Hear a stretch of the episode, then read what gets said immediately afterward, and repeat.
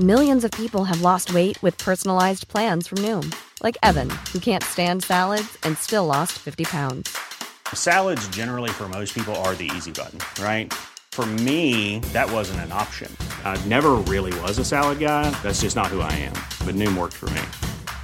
Get your personalized plan today at Noom.com. Real Noom user compensated to provide their story. In four weeks, the typical Noom user can expect to lose one to two pounds per week. Individual results may vary. Hey, it's Ryan Reynolds, and I'm here with Keith, co star of my upcoming film, If, only in theaters, May 17th. Do you want to tell people the big news? All right, I'll do it. Sign up now and you'll get unlimited for $15 a month in six months of Paramount Plus Essential Plan on us. Mintmobile.com slash switch. Upfront payment of $45 equivalent to $15 per month. Unlimited over 40 gigabytes per month. Face lower speeds. Videos at 480p. Active Mint customers by 531.24 get six months of Paramount Plus Essential Plan. Auto renews after six months. Offer ends May 31st, 2024. Separate Paramount Plus registration required. Terms and conditions apply if rated PG. Hiring for your small business? If you're not looking for professionals on LinkedIn, you're looking in the wrong place. That's like looking for your car keys in a fish tank. LinkedIn helps you hire professionals you can't find anywhere else, even those who aren't actively searching for a new job but might be open to the perfect role. In a given month, over 70% of LinkedIn users don't even visit other leading job sites. So start looking in the right place. With LinkedIn, you can hire professionals like a professional. Post your free job on linkedin.com slash people today.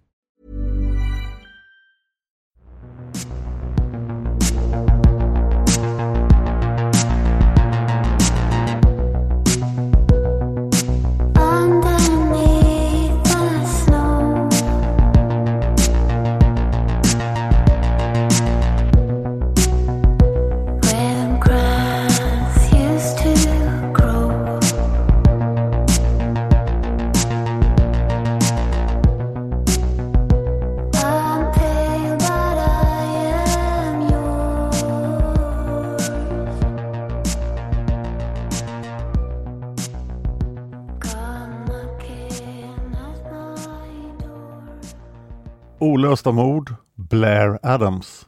Varning! Det här avsnittet innehåller brottsplatsbeskrivningar för ett brutalt mord som har inslag som kan vara sexuella. Om du är det minsta känslig, lyssna då på ett annat avsnitt. Manusförfattare den här gången är David Oskarsson som har skrivit en hel del avsnitt för mina poddar Massmördarpodden och Seriemördarpodden. Klippning har gjorts av Eva Martinsson och jag heter Dan Hörning. Det här är en podd som bara ställer frågor och aldrig ger några svar. Vad tror du själv? Kontakta oss gärna med dina teorier om fallen som vi tar upp. Kontaktinformation finns i avsnittstexten i din poddapp och i slutet av avsnittet. Den 11 juli 1996 påträffades en död man på en parkeringsplats intill ett nytt hotell som var under byggnation. Adressen var Crosswood Boulevard i staden Knoxville i delstaten Tennessee i USA. Hotellet i fråga skulle ingå i den internationella hotellkedjan Fairfield Inn and Suites. Den är sedan 2019 nu känd som Fairfield by Marriott. Det makabra fyndet gjordes av ett par byggarbetare vid 07.30-tiden. Den döde mannen såg ut att vara i 30-40-årsåldern. Han var helt naken förutom en uppknäppt skjorta. Skor, strumpor och byxor fanns på platsen. Olika källor uppger dock olika platser för var plaggen befann sig. En artikel från Nox News beskriver intressant nog hur en av den döde mannens strumpor var placerad under hans huvud. Lite som att mannen själv hade lagt den där som stöd för sitt huvud medan han låg där och dog. I samma artikel nämns det dessutom att han hade sina byxor, ett par jeans, på sig men att de var neddragna ner till anklarna. Byggarbetarna misstog kroppen först. De trodde det var en hemlös som hade valt att sova på deras arbetsplats. Strödda runt om kroppen var även sedlar i både tysk, kanadensisk och amerikansk valuta. Det skulle senare konstateras att dessa tillsammans utgjorde en summa på 4 000 dollar, vilket idag motsvarar ungefär 61 000 svenska kronor. In till kroppen hittades även en sportväska som innehöll kartor och resekvitton samt en midjeväska i svart läder. I midjeväskan låg ett par mindre guldtackor med en sammanlagd vikt på 142 gram. Mynt i guld och platina, smycken, nycklar och ett par solglasögon. De första spåren av yttre våld som kunde ses med blotta ögat var någon sorts slag med trubbigt föremål mot den döde mannens panna. Hans händer var blodiga. Antagligen hade han skyddat sig själv eller gjort motstånd. Mannen skulle sedermera identifieras som Robert Dennis Blair Adams, född den 28 december 1964. Han blev alltså 31 år gammal. Obduktionen skulle visa att dödsorsaken var sepsis, alltså blodförgiftning, till följd av bristningar och inre blödningar i magen efter att den hade utsatts för yttre våld. Våldet mot Blairs panna bedömdes ha orsakats av en kofot eller något föremål med samma egenskaper som en klubba. Faktumet att Blair till stor del var avklädd ansågs kunna tyda på att han hade blivit utsatt för någon slags sexuellt våld. När man läser artiklar och rapporter om det här fallet är det flera formuleringar som tyder på att polisen skulle kunna ha bevis för detta trots att de saknar det allra viktigaste för att kunna bekräfta teorin, DNA. Det påträffades inga som helst kroppsvätskor från någon annan människa i eller på Blairs kropp. Vad gällde motiv låg det sexuella våldet nära till hands. En anledning till det var ju alla pengar och värdesaker som hittades i anslutning till kroppen. Rån verkade helt enkelt inte ha varit gärningsmannens eller gärningsmännens motiv. Det skulle upptäckas flera mystiska omständigheter. Kanske mest anmärkningsvärt var att Blair Adams inte var hemmahörande i Knoxville och inte heller i delstaten Tennessee. Faktum var att han inte bodde i USA eller ens hade amerikanskt medborgarskap.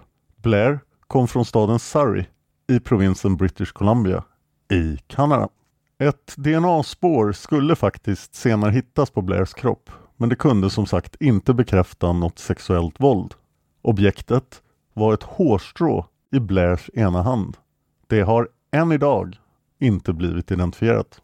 Vad gällde vittnen kunde en säkerhetsvakt i en närliggande byggnad berätta för polisen att han hade hört ett plötsligt skrik runt 03.30-tiden natten till tisdagen den 11. Men det var allt. Vid obduktionen kunde det i övrigt konstateras att Blair inte hade varit påverkad av narkotika eller alkohol.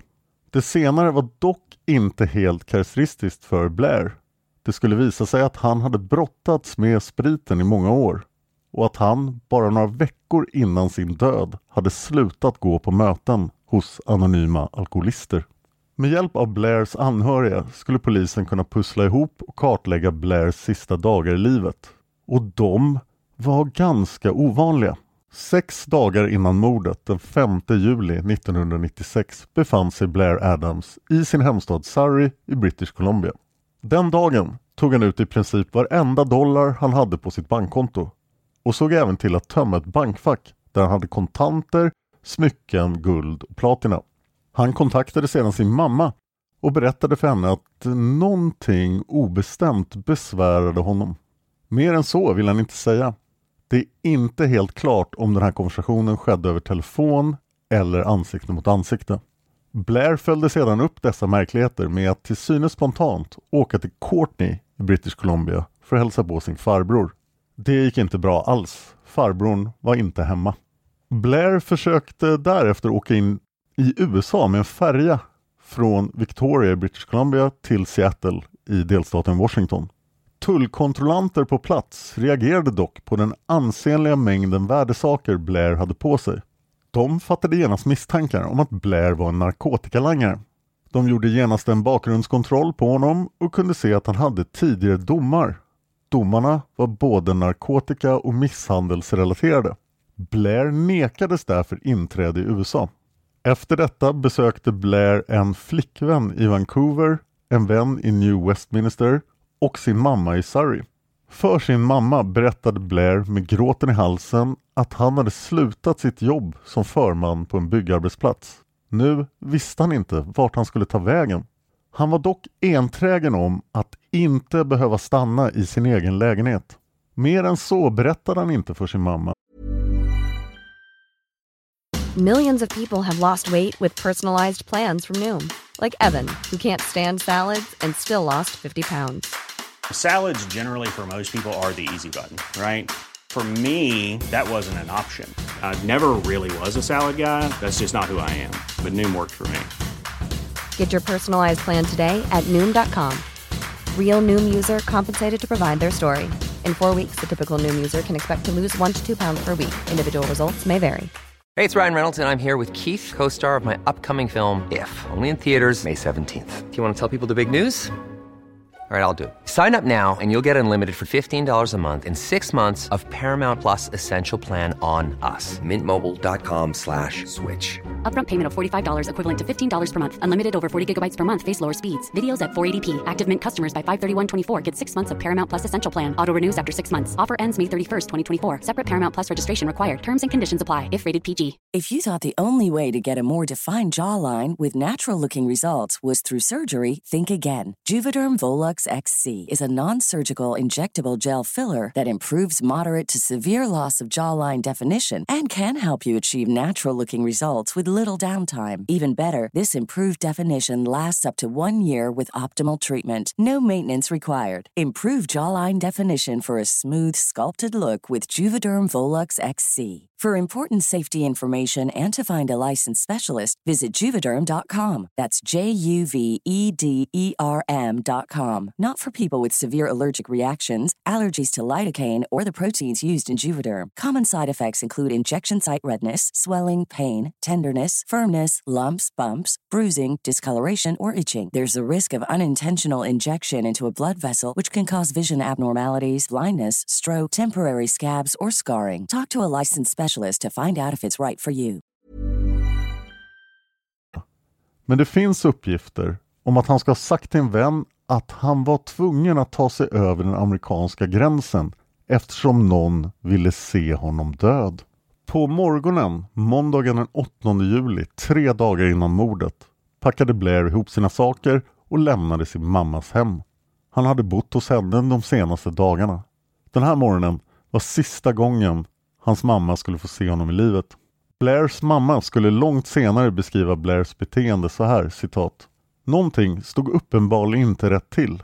Han hade inte sovit ordentligt. Någonting var fel. Jag frågade honom flera gånger vad det var som stod på.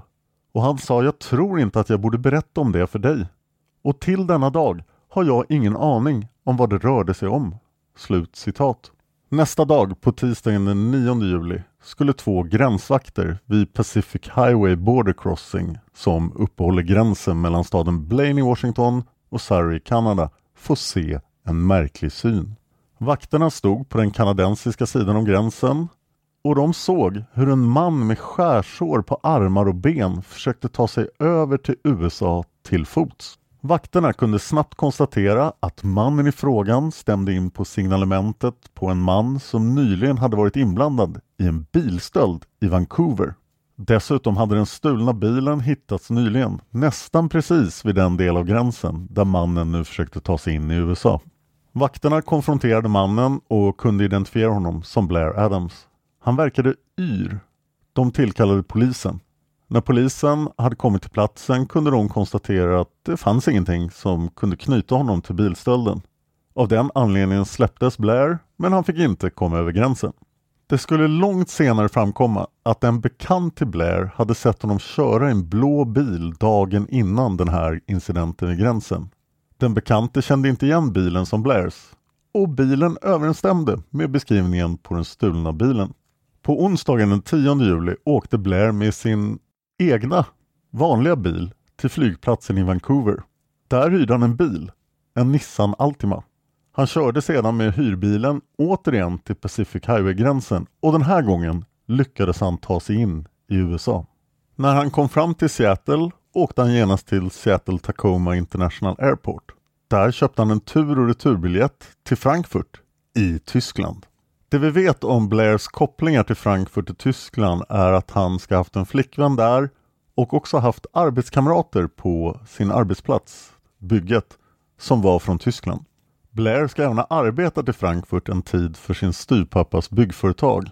Det var möjligtvis då han träffade sin tyska flickvän, även om ingen källa säger det svart på vitt. Efter att ha köpt de nämnda biljetterna till Frankfurt ångrade sig Blair, löste in biljetterna och köpte istället en enkelbiljett till Washington DC, alltså USAs huvudstad på andra sidan kontinenten. Den tyska flickvännen förhördes senare men hon hade inte hört någonting från Blair i samband med att han bokade biljetterna till Frankfurt. De hade inte bestämt någonting. Det ska nämnas här att vissa källor säger att Blair köpte sina biljetter till Tyskland på flygplatsen i Kanada.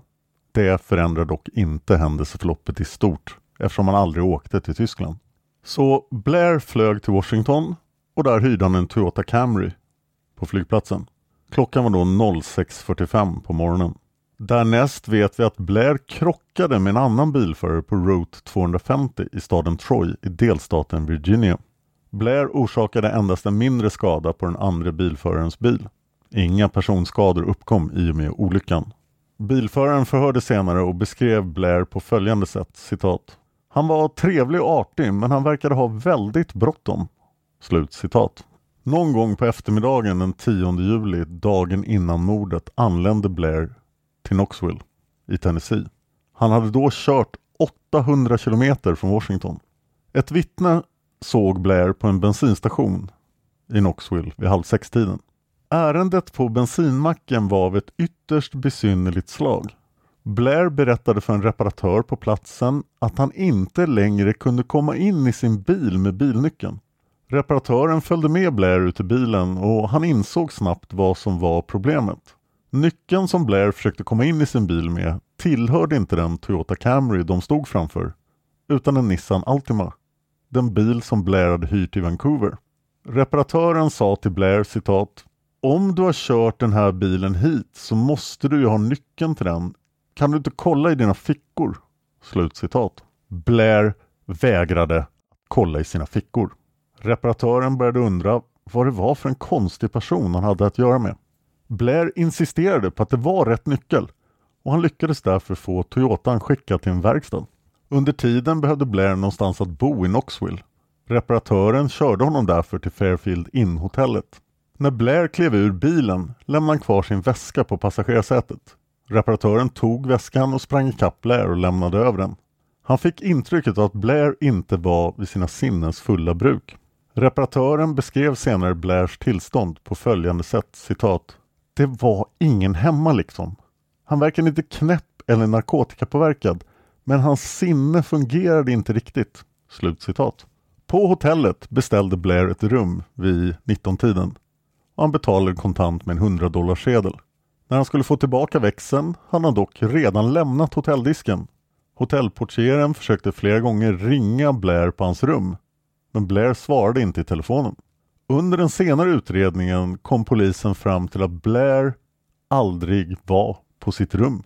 Övervakningsvideor skulle senare visa att Blair hade gått in och ut ur hotellobbyn fem gånger inom loppet av 40 minuter.